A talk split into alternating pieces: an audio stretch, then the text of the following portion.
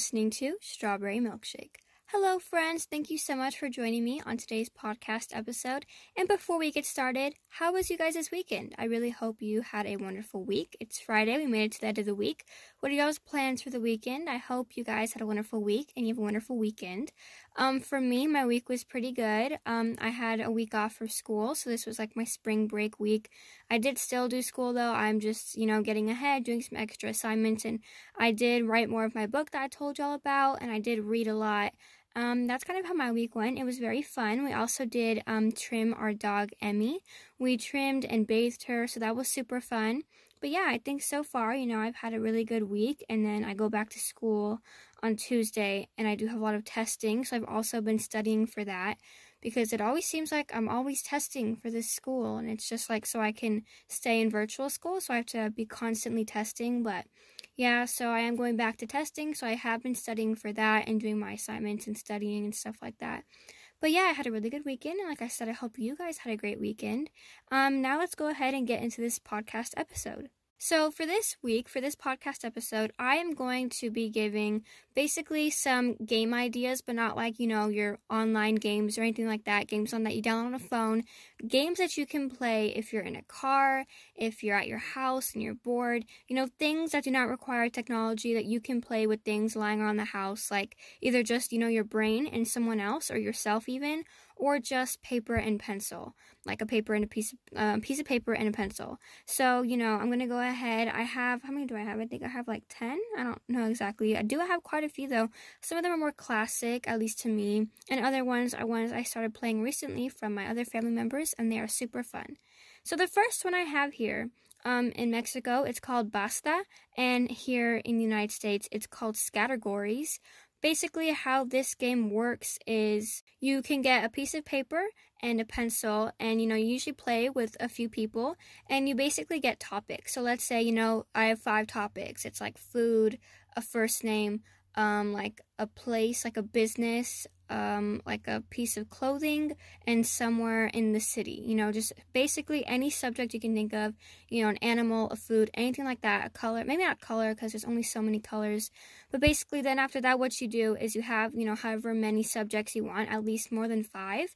And basically, one of y'all, you start saying the alphabet, and then, like, it's like, okay, go. So in my head, I'm like A, B, C, D, E, F, G. And then the other person tells me to stop, and whatever letter I land on when they tell me to stop, let's say, for instance, I land on F, then for that round, you have to think of whatever your topics are. If you did an animal, you have to think of an animal with the letter F, the first name with the letter F, the food with the letter F. So basically, as an example, I do F and I have an animal. You could do like a frog for an animal. For the food, you could do like fries or like I don't really know anything. I mean, I know other things with F. I just cannot think of it right now. And that is actually what makes the game so fun. You know, you're stressed for time because everyone, you have to basically get all of the, like, all of your topics done. Um, whoever's the first one to do that, you say basta or categories or done, you know, just say something to let them know that you're done and then you stop. And then basically you go through all of you. You're like, okay, what did you get for animal? Oh, I got frog. I got whatever else, what other animals there are. And basically, if y'all, if two people get the same thing, then y'all don't get a point to get a point, you have to be the only one that said that certain animal or food. And then, you know, you play several rounds, and then you add up your points in the end, and it's super fun.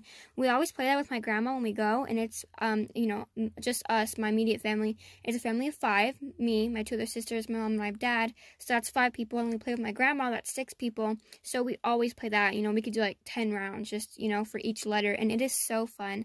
I really recommend that game. Honestly, like, I love that game so much. Once again, it is called in Mexico. That's what we call it because I'm Hispanic. I call it basta, B A S T A. Or here in the United States, you could call it scattergories. Um, they actually sell it as a game as well, but we just like playing with ourselves. You know, we just like playing um, with paper, pencil, and our brains. So that's what we do for that game. The next game isn't kind of like a game. It's just something you can do. It's I call it storytelling. Basically, you know, all you need for this is at least two people and you can just go back and forth, you know, you think of a story and you, you know, just a story out of your head. Then not, not one that has been written before, just like once upon a time a girl walked through a forest. And basically once it's getting to like a part, let's say she walks through a forest, she trips on like a rock or something, she finds this haunted house. She opens the door and she sees a and then you go to the next person so they decide you know what that girl saw. They decide how like what makes a story so riveting and so adventurous or whatever it is. So you could do that. You could go ahead and go along with the story and you can go around many people or just back and forth and back and forth and you know like after she says she saw like a vampire and the vampire took her inside to the house and then she they like let's say it's kind of dark the vampire tied the little girl down and the vampire was about to like talk to her or something when there was another knock at the door. The vampire opened the door and it was and then it goes back to the other person to where they can like fill it in basically it's like when it gets to an exciting part and it starts like you know just get exciting you let the other person finish it off to continue the story. So that's what another game you know it's called storytelling. The next one is called in grandmother's trunk and this game is so fun. I play this while i'm waiting you know at a doctor's appointment. I play this with my mom. We go back and forth playing with each other. Basically what it is it's called grandmother's trunk at least that's what i call it and it is basically a game where you have the whole alphabet and you go back and forth. So let, let's say it's usually just for like two people, but you can do as many people. It just makes it a little bit harder. But let's say you had two people, so me and someone else, and I say, in grandmother's trunk, I found a um an apple. So it's like anything you can find, like any anything you can think of with that letter. So in grandma's trunk, I found A, an apple. Okay. The next person. In grandma's trunk, I found A, an apple. So they have to repeat what you said. They cannot make up something new with A. They have to keep the word that you said for A and then add. And for B, a banana. You know, it's just going fruit, but you can do anything like for B, um, like uh, what kind of, like a ball. So A, apple, B, ball. The next person. In grandmother's trunk, I found A, apple, B, ball, and then they think of one for C. So basically, you just keep going on with the other people. They have to think of something, and then for the next person, you have to repeat all of them until the new letter and then think of something. So that game was also super fun. That's what we play in the car while we're waiting for like our dad to get down the store to get groceries. Um, you know, something like that or if we're at a doctor's appointment and we're waiting for them like to see me or whatever it is you know? Whenever we're bored we just go ahead and play any of these games but mainly grandmother's trunk because it's so fun. This is also a really good memory game to see if you can remember the whole alphabet but it's also kind of hard to find things for like z and x and stuff like that um and sometimes it's even harder if you do topics. So one time me and my mom we just did food so that was really hard to think of all foods with the whole alphabet but definitely really fun and a challenge the next thing is called Add to the Picture, and I'm pretty sure this is a game, but we, we did not get it as a game. We used to play it at restaurants when we used to go to restaurants and we were waiting for our food to come. Um, you know, we usually brought a little notebook and like a piece of paper, like either a notebook or a pen or a pencil, or if we forgot a notebook and we have a pencil, um, we just draw on the napkin. But basically, what you do, you can go between two people or how many, however many people, you just draw one thing, like a circle. Okay, then you pass it on to the next person, and they draw like, um, let's say, a line going through it. And then you hand it to the next person. You add basically you just keep adding something new. You can only add one thing, and then at the end, you know, it's just a beautiful masterpiece, you know, whatever it ends up to be. Like, let's say, you know, I draw a circle, and then someone else draws two circles inside it, you know, so that's eyes, and then the next person draws a smile. The next person can make it completely weird, or they continue to like the normal human, you know, add hair or a body.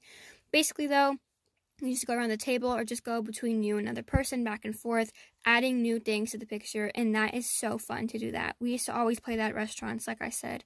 Or if we're just in the car, we play that too. Like I said, these games are all really when we're bored. So I really recommend that. We'd call it add to the picture. The next one is not really one that we came up with at least. Um, we didn't come up with really any of these, but like ones that we play that often, and I think it's more um not iconic. It's more like known. Um, I would say red light, green light. That's pretty well known, you know, especially for like at school and stuff. But that game is also super fun for outdoor. You know, I try to be all inclusive of like outdoor activities, indoor activities. You can play in the car, stuff like that. This one is called red light, green light. If you have never heard of red light, green light, basically what it is is you have like one person like i said you need at least two people at least but it can work with 10 people you know just cannot work with one so what you do is one person stands pretty far away, a good distance from like let's say five other people.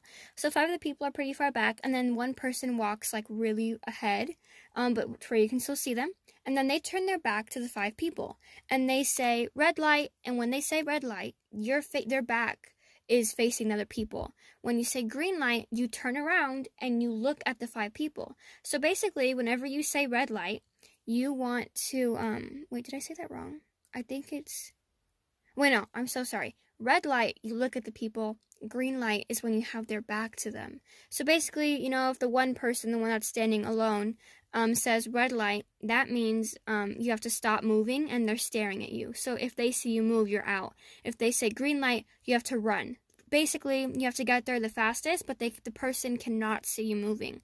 So you know when it says green light, you run. But then when it says red light, they turn to see you, and you have you cannot be moving, or else you will be disqualified from the game or from that round. And basically, the objective of the game is to touch that player with the one person that's saying red light, green light without them um, seeing you coming, and you just touch them. And then you're the new person that says red light, green light. That is a super fun game that we used to always play when we're outside, and it's really fun. I really recommend that one. The next one is called charades, and this is basically something you do not need anything at all, just yourself, your body.